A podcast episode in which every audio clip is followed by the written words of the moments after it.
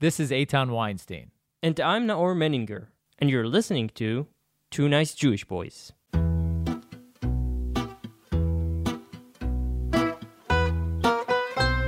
This podcast is sponsored by The Forward. Stay up to date with unlimited access to news, culture, and opinion all through a Jewish lens. And for our listeners, for 2NJB listeners, get six months of The Forward for 15 bucks. An exclusive subscription offer for our listeners, forward.com slash 2NJB and get six months for 15 bucks.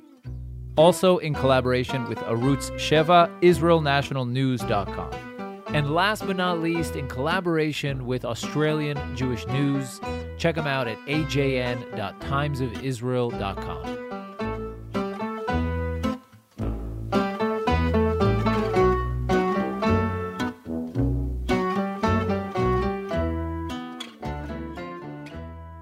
Naturally, there are feelings that we don't enjoy. Feelings we feel we'd be better off without. Hate, sadness, fear. Fear. What a useless emotion, right? Almost a century ago, at his inaugural address, a different inaugural address than we just had a few days ago, FDR said those now famous words There is nothing to fear but fear itself.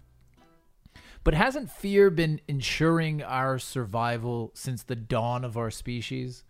Would we really be nature's apex predator if we didn't have that cautious, neurotic, loss averse coward we all do deep down inside?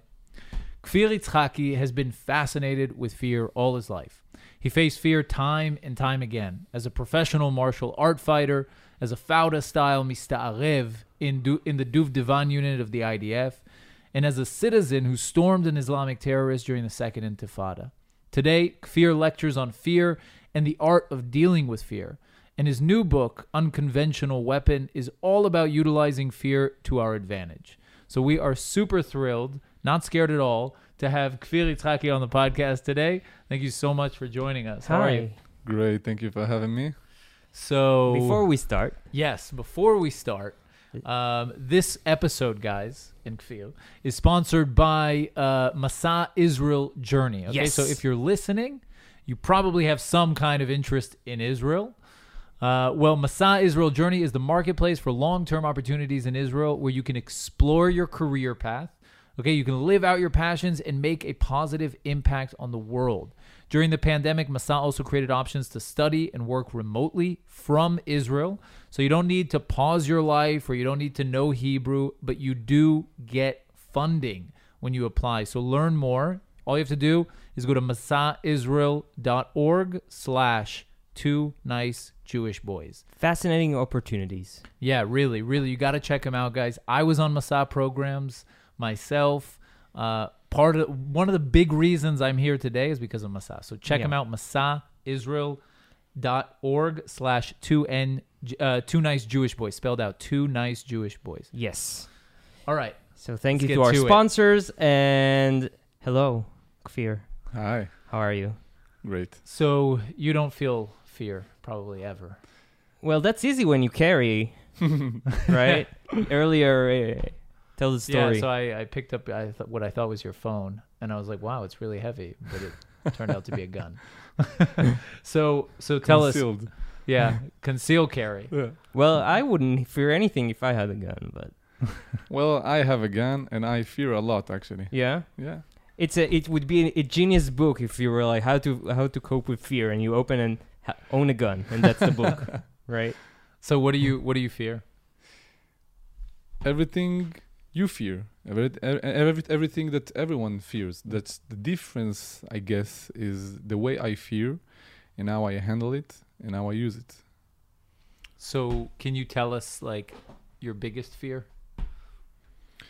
I would say that um, my fears are changing and evolving as time goes by. So, a couple of years ago, I would say that uh, this specific fear was the most intimidating, and today maybe there's another fear. For example, before my uh, daughter's birth, I remember that uh, my biggest fear was being out of control. So, and of course, you know, in Hebrew we have a saying uh, saying, "Et asher yagorti yavoli." So what you fear, this is what you'll get. And this- Self-fulfilling prophecy. Yeah, that's exactly what happened to me.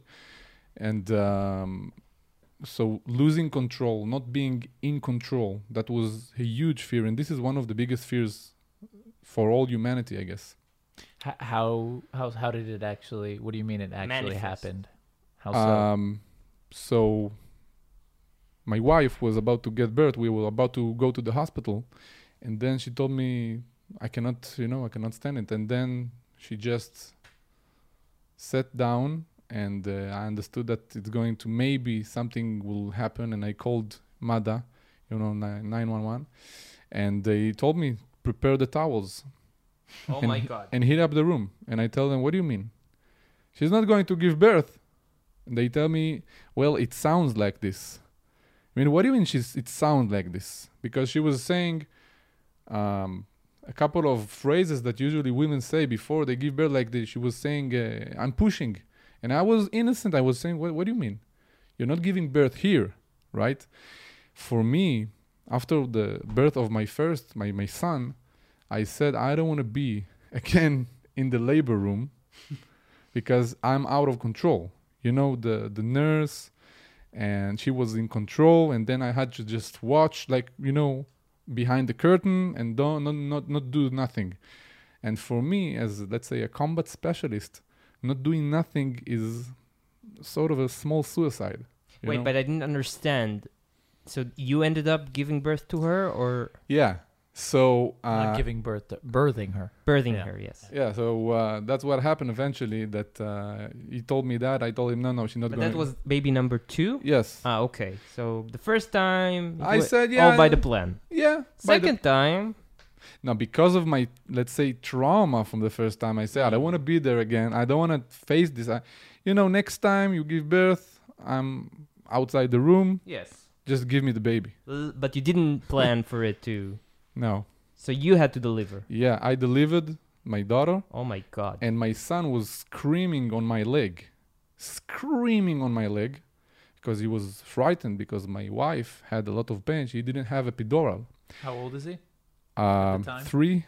Ah, right now I think is uh, two maybe. Uh, uh, it was No. it was at two. Yeah, When yeah, so we already understood the the you know the the fear the fearful si- situation, and she told like she was also in pain. He was screaming, and um, my daughter, you know, bottom line, I'm holding my daughter, and she's not breathing, and. Um, in that moment i had to implement one of the tools that i explain in the book or in the lecture and i really implemented it and this what helped me let's say raise and uh, my, like the idea of how to help her popped in my head. So it was brought from my subconscious to the conscious mind. And um, i recalled that in the first labor the nurse was you know scrubbing the back of, of my, my boy of my son. Because this way I didn't know that they're trying to to make him breathe, you know, and scream and cry, and I was doing that, and um, half a minute before I was in complete shock, complete shock, holding my baby. She's connected connected with the umbilical cord, and wow. this is a shocking and terrifying moment, and. Um, Your wife is. The F is Mada. Did they not show up? what They didn't show up. They just Ah. didn't show up. Mada. Mada They uh, didn't get showed on up a couple of minutes after she was out and I was holding her.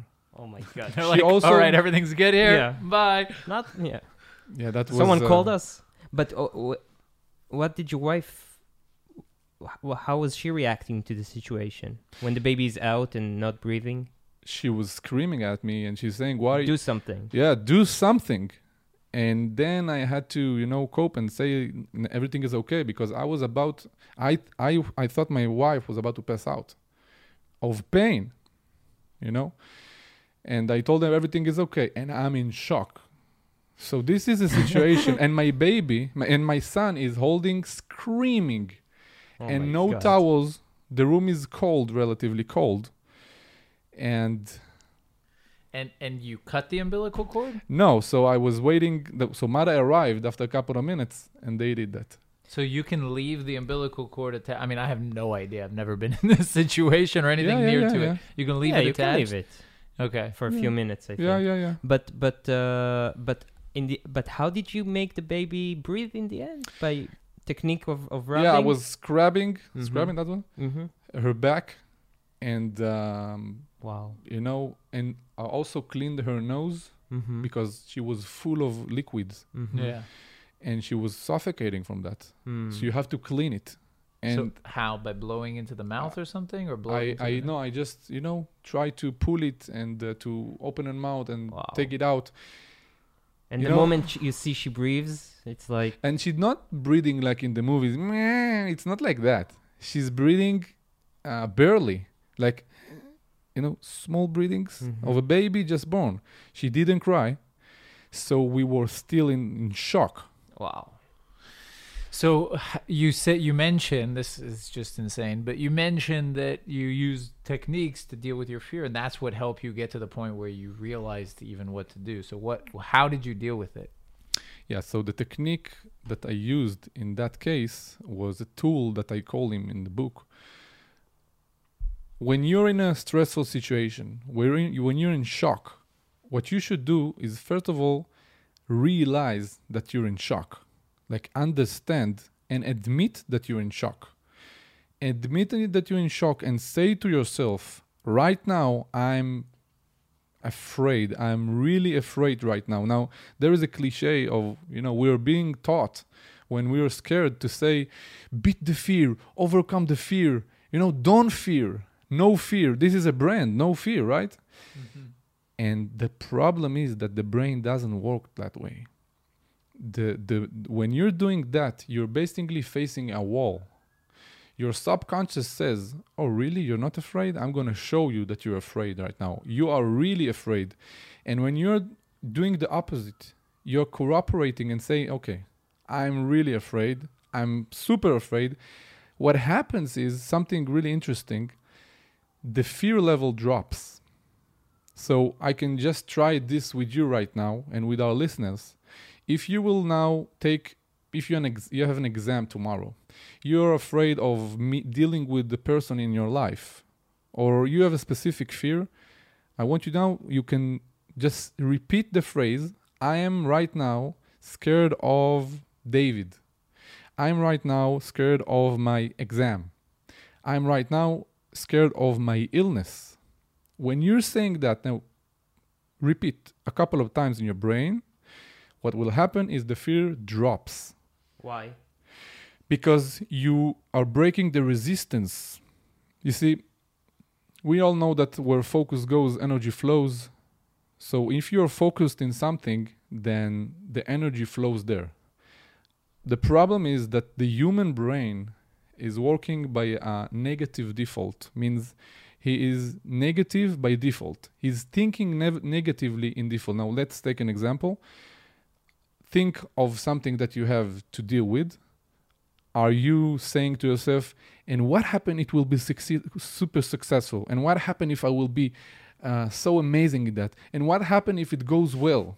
Do we do that? We don't do that. We, what do we do? What happened if i fail? What happened if i lose because the defense mechanism, mechanism is stronger. So when you understand that you're not even trying to break this. You're now when you're saying okay i admit you take the fear from the subconscious. You put it on the table and the fear was until now is was a monster right? It was the unseen monster. Because what the fear is fed from? From the dark the children are afraid of the dark because the dark is a symbol of the unkno- unknown. So when you're putting it on the table you're shining the spotlight on him on the fear. Now the fear doesn't have anything to eat from because he was eating from the darkness. When you're putting it on the table he has no food. But the problem is when when you go from thinking um, techniques to actually doing the action, right? I know it from like dating and hitting up on girls. If I have friends who I have friends, not me. I have friends who sometimes uh, who have issues with that, right? Yeah. And the fear. So you can I can tell them like what they should do and how they should think. But then when they need to actually do the action, they are just par- they just can't do it. They're just paralyzed. So how do you bridge the gap between thought experiments and actual actions? You now ask the one million dollar question. That's why we brought you. yeah. but, but the thing is that probably those guys in that moment are like, you know, what are you telling them, or what is anybody that's standing by, you know, a good wingman supposed to do? Dude, you're amazing. You're great. You're gonna, you know, she, you you look great. You don't you have nothing to fear, right? And that's maybe the opposite. It's like, dude, I understand it's scary as hell. Like you don't know what she's gonna say. You don't know if she's gonna reject you. Like that's technically what you should be saying. Right. Instead of saying, "Don't fear," you have all the you Nothing know, will happen. You have the looks, you have the brains, everything Yeah. is okay. It doesn't interest the subconscious. The subconscious says, dude, dude, what you're doing now, you're putting yourself into a danger. Because for us, in the brain, the brain is, you know, we have two main parts in the brain. I would say the prefrontal cortex and the back brain with the amygdala it's what interests us the amygdala is the it's a gland it's like the ways so it recognizes dangers and you it put it, it puts you away from them. The problem with the amygdala is that it doesn't recognize between real dangers and challenges. So for the amygdala every change that you make in life every move that is a little bit different from your routine for the amygdala is a danger of survival. Survival means death you think yeah maybe you know someone will re- reject me no no no the amygdala interprets it as a survival danger But why? because um, this is a defense mechanism. Imagine that every time you put your hand on a boiler, like a hot water, imagine that you would have to calculate and say, oh, this is a boiling water. I should take out the hand because otherwise I'm going to get burnt. No, it doesn't happen like. What happens automatically? Boom, you take out a hand. Because, for example, if you get cut in your hand, what happens automatically? You don't just say, okay, um, there's a cut in the pinky. Please send the vitamin K. Please say send the you know uh, the blood cells, white blood cells. No, it happens automatically because the subconscious runs our life, and the, the reason is efficiency. We would not be able to live if there is not an automatic pilot working for us. We would use and spend too much time in calculations like you know for us it looks so obvious that we know how to walk how to play ball how to play the piano but what happens it's an automatic mechanism and when you understand that then f- you understand that your thoughts what you're feeling right now there is nothing to do with the thoughts and you when you're making the so the tool that I'm, i want to present is disconnecting the stimulation from the reaction, disconnecting your thoughts from you. So your thoughts are not what you, you are not your thoughts. This is an idea we have to. It's hard to to take in. So when you're when you're about to approach a woman, a girl, and you think she will reject me, understand that the person, the campaigner who says that, is not you, is the back brain, is the amygdala, who interprets this action as a survival. Falsely interprets. F- yeah, yeah. Well, you know, until she rejects you. until and then it's like I told you so. until she pulls out a gun and shoot you. This is a, this could happen Yeah. also but depends where you're picking up women. In Israel. So okay, but let me ask you: Is do you think that because you're describing fear as like the survival uh, uh, instinct, right? This uh, emotion that's tied to our survi- our drive to survive. Is that the only place where fear is really useful in a situation where you're you know you have the you're at risk of getting shot or getting killed or whatever or is fear useful also in day to day is it a good thing As human, we should use fear wisely. So we don't need to walk only on survival mode, um, as we are not animals. So animals work by survival. Most people work by survival. Uh, we want to work conscious, consciously. So when you understand that fear is not only for survival, because we understand the amygdala, we understand that it's not survival, right? 99% of the cases, you're not going to die, right? When you understand that, so the fear could play a role of, for example, which I discuss, fear is a very strong indication that you're on the verge of a breakthrough. When you feel fear, as human need to understand the feel the fear says, look man, you are about to make a breakthrough. So please um, make the plan, plan your plans, also get a backup plan, and now let's get it on. For us, fear is an indication for a breakthrough. brace for impact But- basically But what if you know? I, I can't help but think about, uh, to me, the best scene in modern literature that deals with fear is from uh, Dune. I don't know if you guys read it, uh, the sci-fi book. you're gonna have to Eitan. paint us the scene So the hero, uh, he's a he's destined to great things, right? And in the beginning, the very beginning of the book, a wizard comes, a woman wizard from a cult. She comes to test him, and if he passes the test, then he's really the the Messiah. And what's the test? Uh, she she gives him a box, and he needs to put his hand in the box, and she puts a needle with poison to his neck. And and she he uh, uh, he asks what's in the box and she says pain.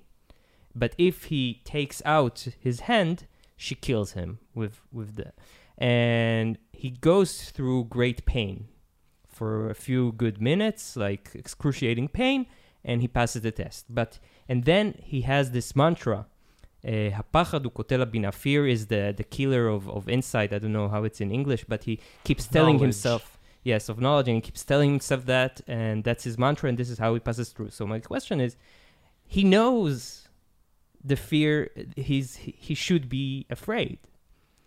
So then your technique is maybe less relevant because what if the, the fear has basis?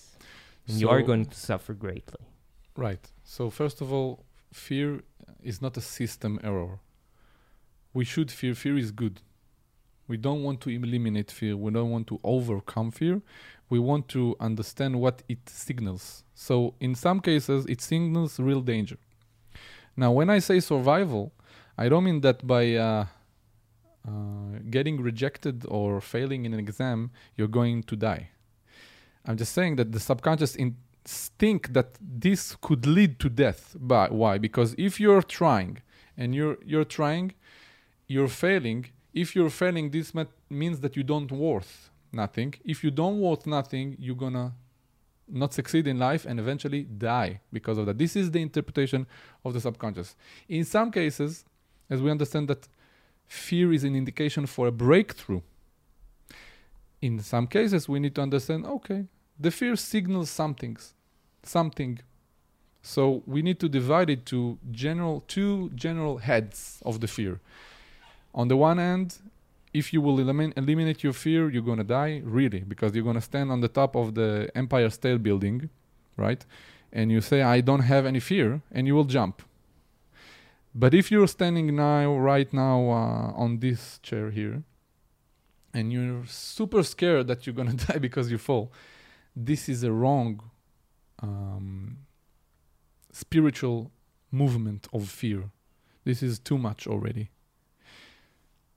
So if I know, but again, back to my question. So if I know I'm afraid because something like I have an operation or some or I have tooth uh, treatment. I know it's going to be very bad. I know it. So then how do I deal with the fear? All right. So first of all, as we said, admit, accept, understand that it's it makes sense. Okay. When you say that and you repeat the the, the, the mantra of I'm now scared of this, you have to try it. The fear drops. Yeah. And um you the know truth is, it applies to pain as well. Like the same, the same uh, approach. Like if you say I'm in pain right now, Mhm. and you take a step back and you try and recognize the fact that you are not your pain, like Yeah. you're not your fear, and you're not your thoughts, then it also helps to reduce. I want to I want to tell you something. We want to feel strong fear before an operation. We want this. Otherwise, you're, otherwise you're a psychopath. Yeah. this is a, a good mechanism. How could you eliminate such a fear if you're eliminating that you're not you're insane?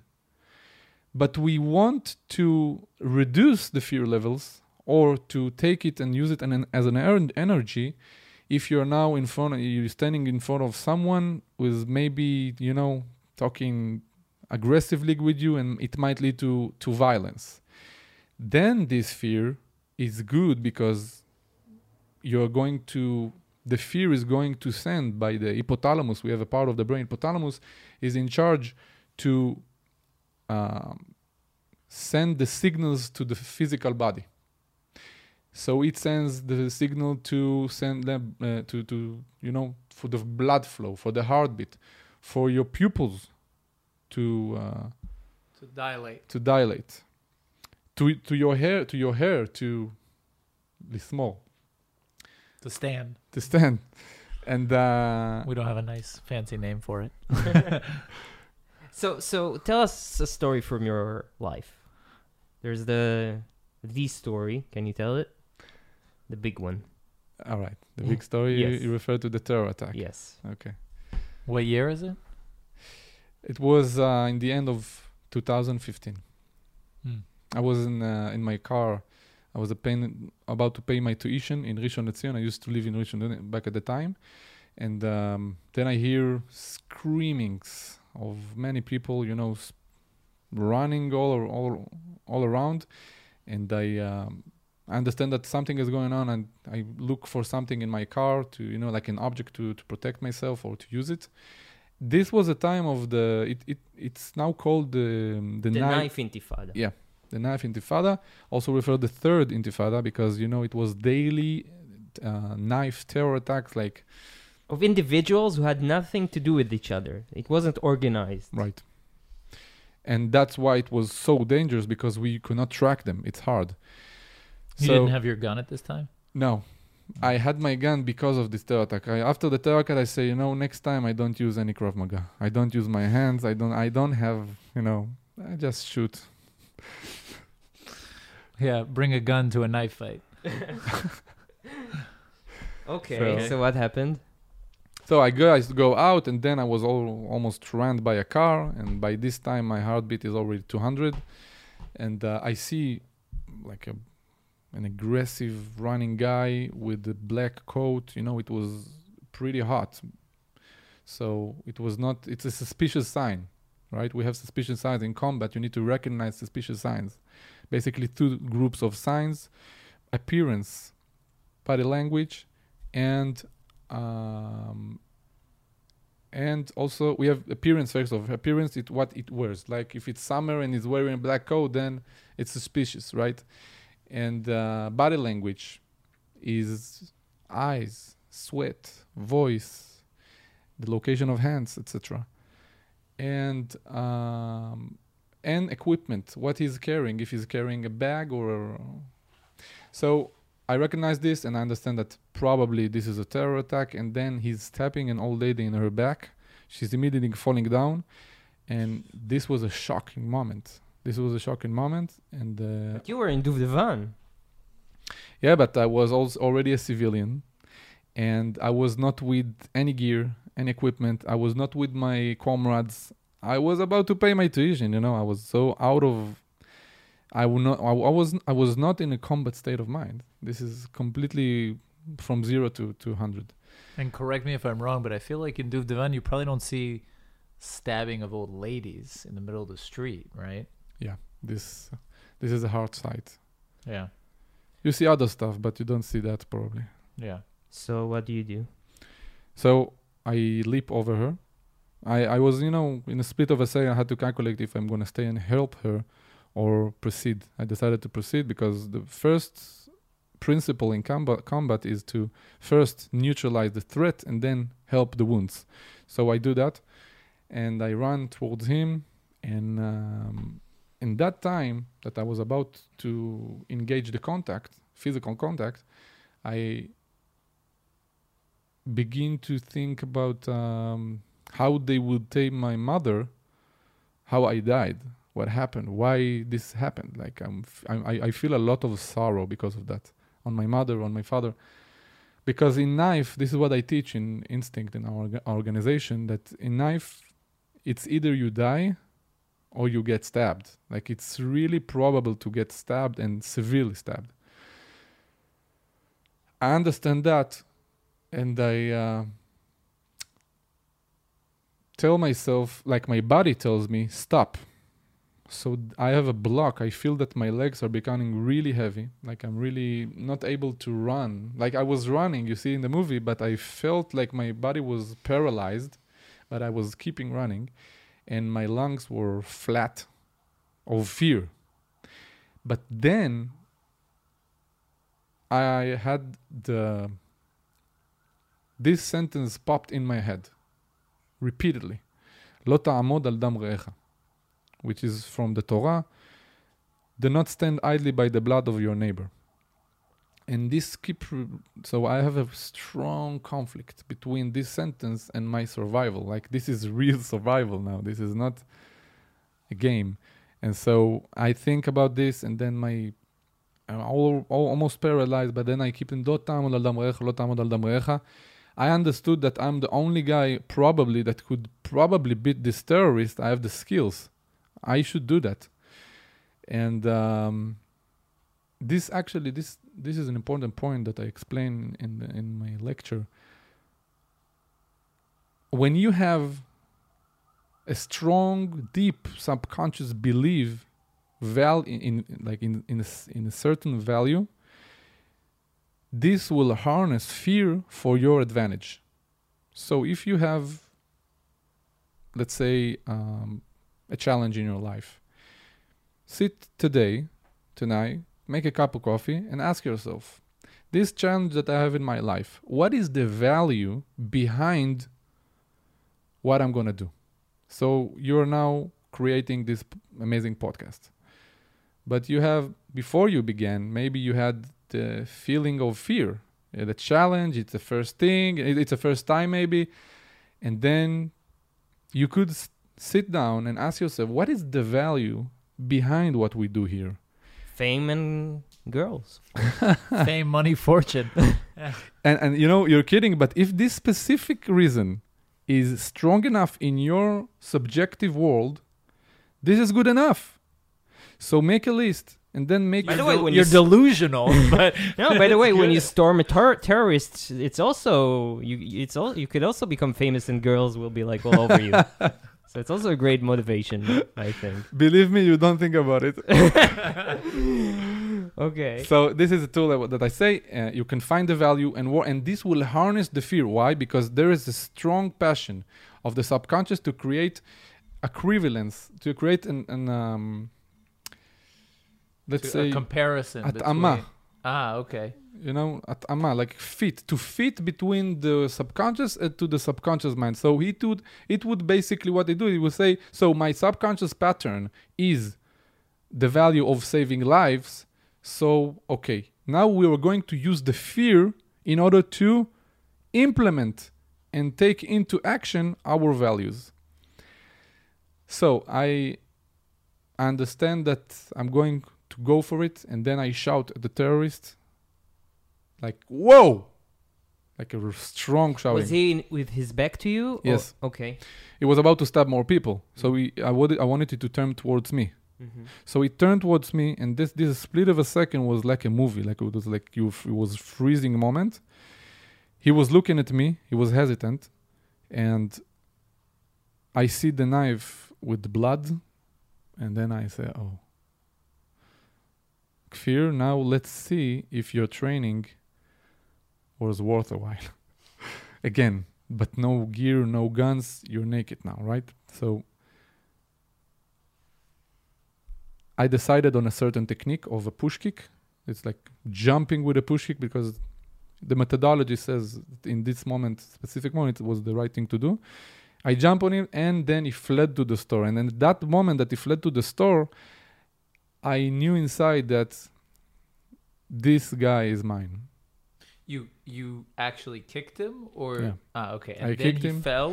No, no, he was, you know, pushed back and then he fled to the store and tried to stab the cashier. And he actually stabbed, uh, cut her shirt.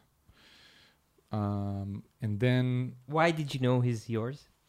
because first of all energetically i felt that and second of all tactically you're with a knife i hope that li- terrorists don't listen to this podcast you're with a knife you have a huge advantage over me and you could stay and stand and stab instead you're running away from me just let's imagine the situation in his head in his brain. He's stabbed already, severely stabbed one guy on the bus. He's scared shitless. Yeah, and then he stabbed another old lady. Imagine the morality of this person talking about morals. And then he was trying to stab more people, the cashier. And then there was some, oh, before that, there's someone like a lunatic shouting at him, turning like and jumping on him while the others are running away from him. So, you know, it's in, in combat, we have a principle you should become your attacker should understand that you're crazier than him now you need to be a psychopath. A controlled psychopath we call it.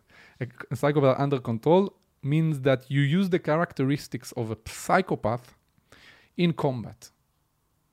So i really became crazy man for a second function in fu- with functional crazy man you know? And um, in some moments in life we should be crazy. We should just be crazy because another tool that i talk about in the book and in the lecture um, breakthroughs mostly happen when fear is present so sometimes you need to run into a storm and find the solutions as we go Mm-hmm. you understand like Mm-hmm. you need to jump into the storm, understand the fear is there, and breakthroughs mostly happen when the fear is present. Imagine in your life that fear is present, then you made the podcast. Then you were able to approach this uh, guy that you wanted to, to, to have business with.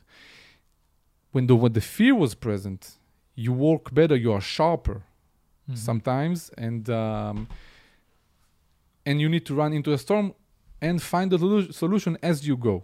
Okay, trust that maybe the solution would pop out in the stress. So you didn't run into a storm, you ran into a store, and then, which is, in this case, much scarier. And so what happens? Yeah, so I uh, and then I try to I take like a stand of a lot of that what was like a you know cream store. Oh Far- no! What? He threw a cream at him. yeah.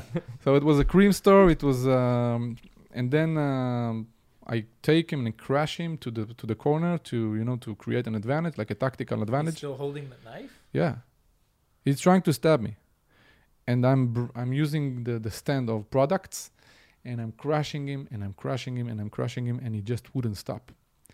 And this guy has only one option to die. Like he do- he doesn't feel the pain. You understand the adrenaline that he has. He doesn't feel any pain. I was crushing him, his face, his body, everything. And then I understand that the only thing I could do, I need to cut the oxygen oxygen supply to his brain.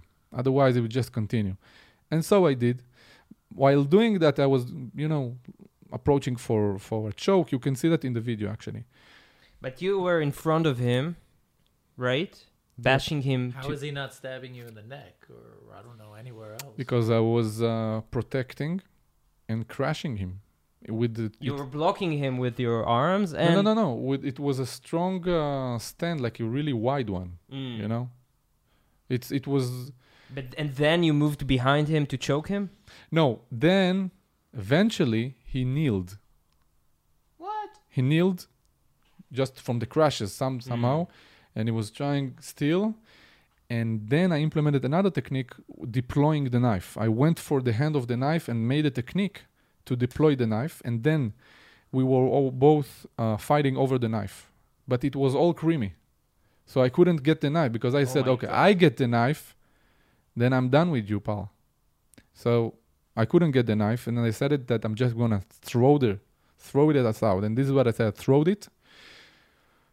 And uh, you know, funny, I, um, in the hospital there was a nurse that was taking care of me, and she was saying, uh, "You're the guy from the terror attack in Rishon LeZion," and I say, "Yeah." So he says, "How come you smell so well?" Your skin is so soft. and I tell her, "It was a pharmacy. It was cream all around. You know, like the only thing that was, You should get cream for the rest of your Yeah. life. you know, the, it's like it's like even in the midst of a terror attack, I exfoliate. I'm a man. If man you're- needs to. you know, if you're, you know, I say, I always say, if you get into a terror attack, at least you know, get out with the class, you know, classic. Don't forget to moisturize. So how did you end up ch- cho- choking? So after you threw the knife, you just reached for for. I reached for his neck with my right hand, Mhm. And I crushed his throat. And Like you see in the movie when you take and you do this movement and you just no, it, I didn't crush like totally. Like I was suffocating him. okay. And then I went for the rear naked choke, and I choked him until he passed out. Could you kill him Yes. if you wanted, and you chose not to? So what happened? Look, it was a chaos, man. It was a chaos.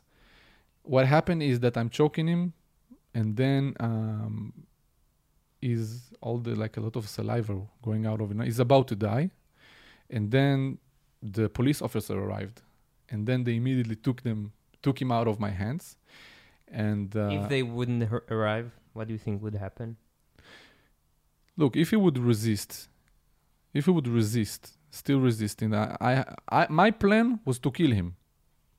That wa- that's my plan, because um, operationally, there is not such a thing a neutralized terrorist, unless he is handcuffed with two handcuffs on his hands and legs, and he's laying down on the floor with his face to the ground.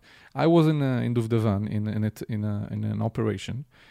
I was handcuffing a guy behind his his back, and he was beating me with his tooth.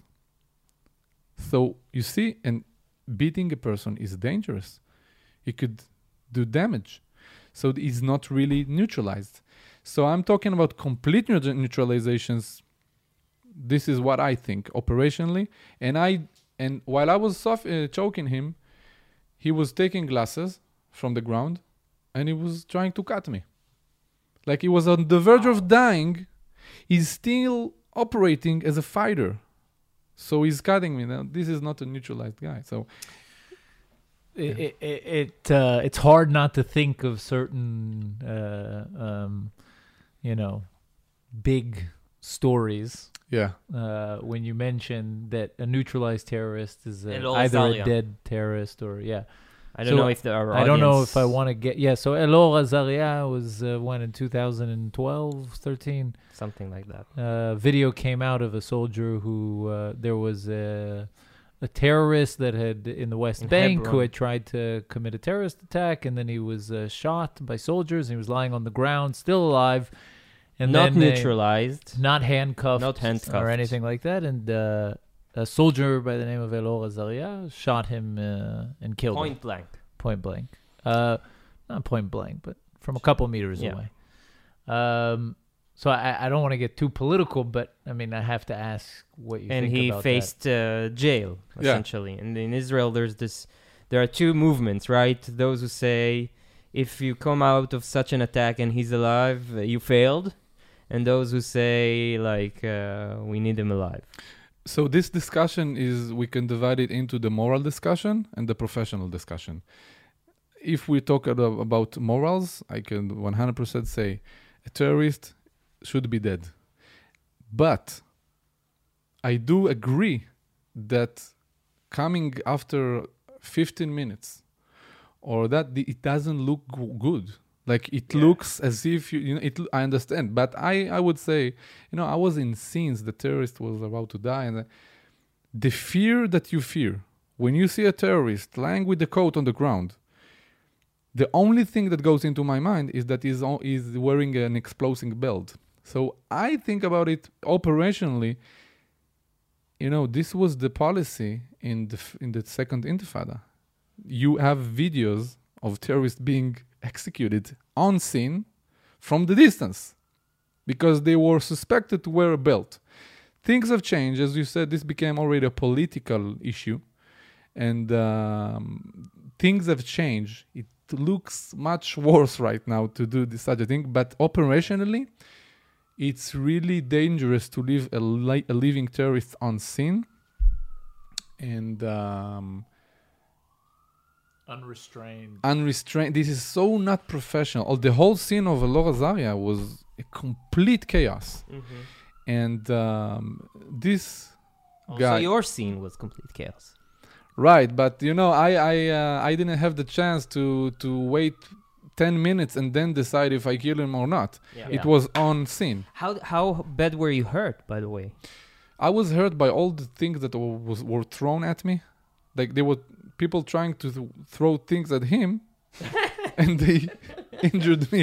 I was actually injured from this from them, but it felt good because But I he didn't manage to stab you So I- I suspect that I have a stabbing in my leg. The doctors didn't tell me ex- uh, 100% that it's from the from the stab Mm.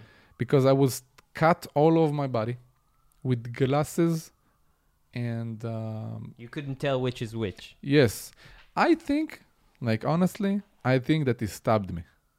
Like I didn't get the the 100% from the doctors.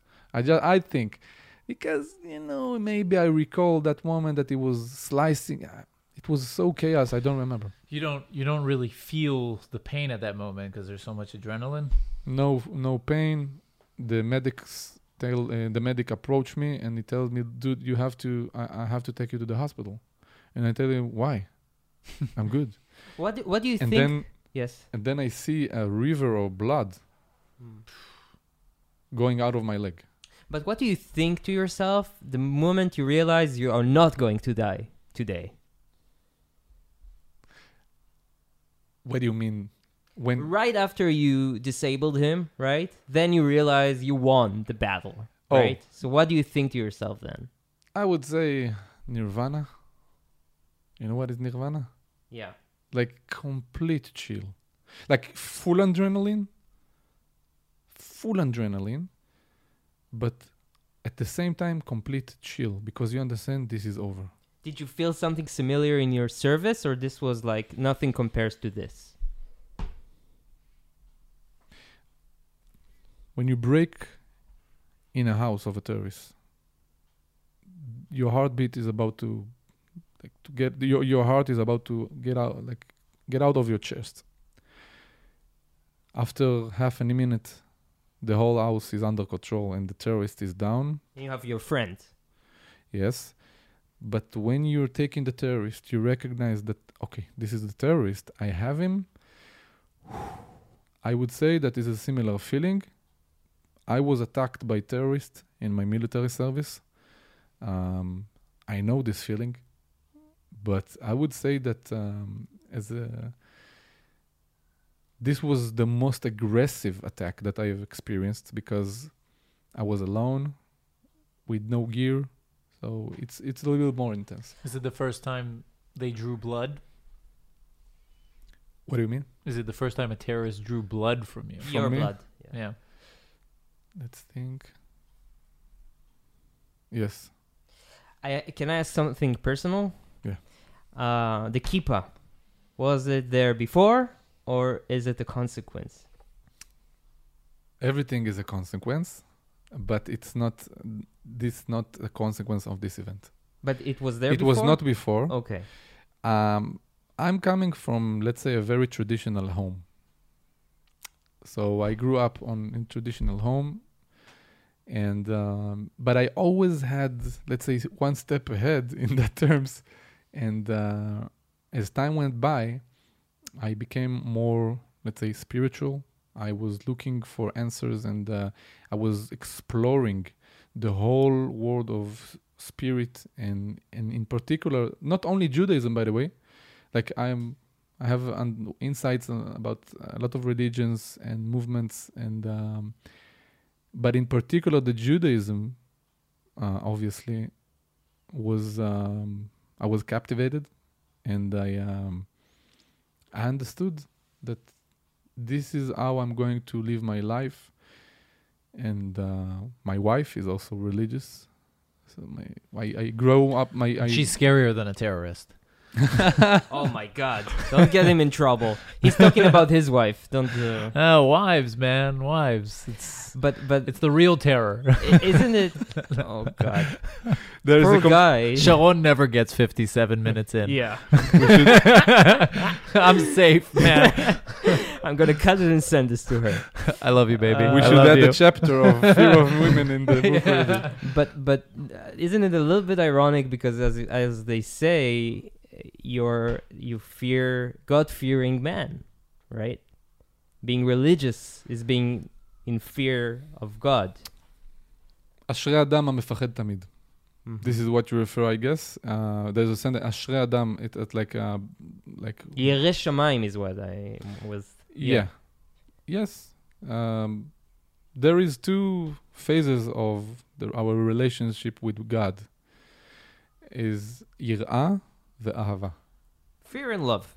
Yes, but, but actually, ir'a is not the It's, correct uh, translation yeah. for fear. There is a different. I, I, I don't have the term in English. I don't think that there, there is You're a term. humble and Appre- afraid. apprehension or it's like fear and humble. Maybe res- fear, respect, respect with fear. You know, Yeah. like f- out of a king. Let's say you're not afraid from the king. Eh, Mhm. This is a little different, Mhm. and um, so, as we said, fear is not a is not a bad thing. Mhm. For example, if you're uh, afraid, not you don't want to, you know, um, drive in red. How do you say? you don't want to burn a red light. Yeah, right.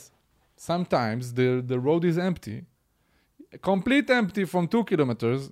Still, you're afraid from the policeman, right? You maybe, but others Yeah. in Israel not so much.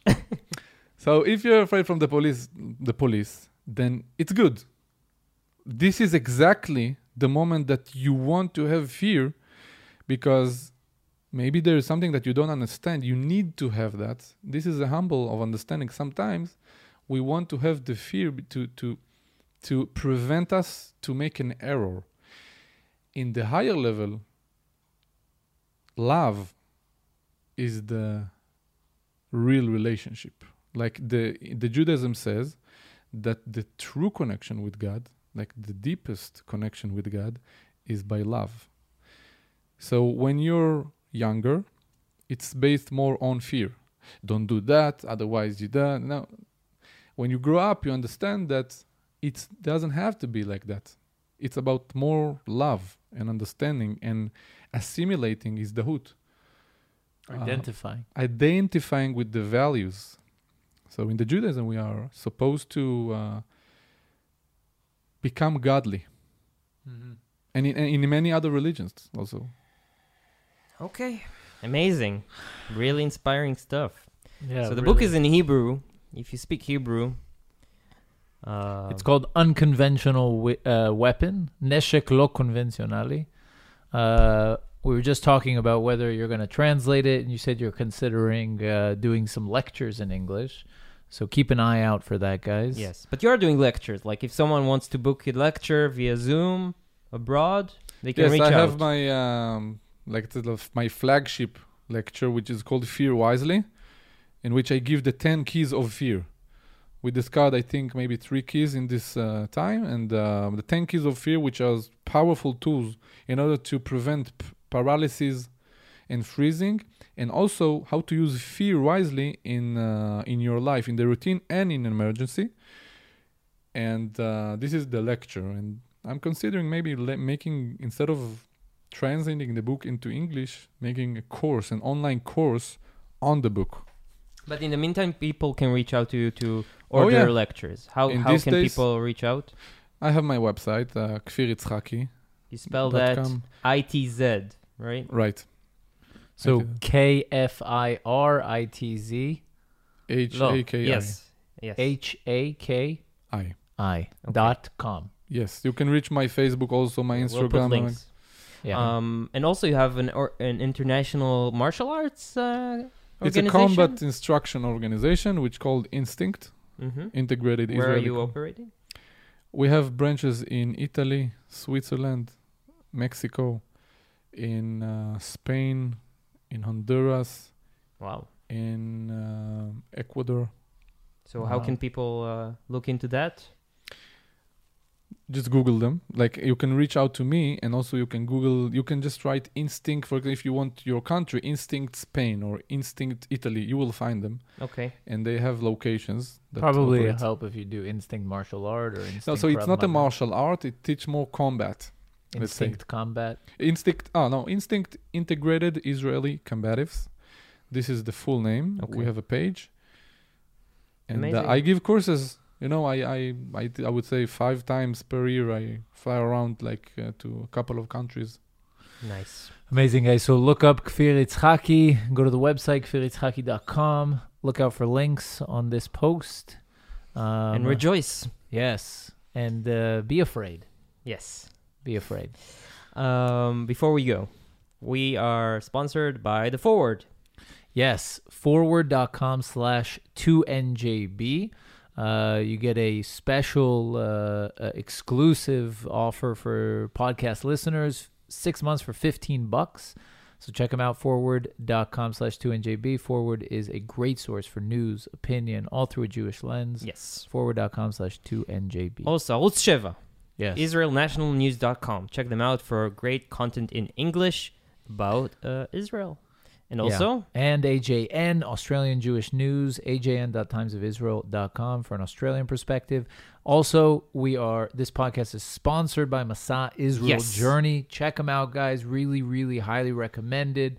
Like I said, I came to Israel on Masa programs.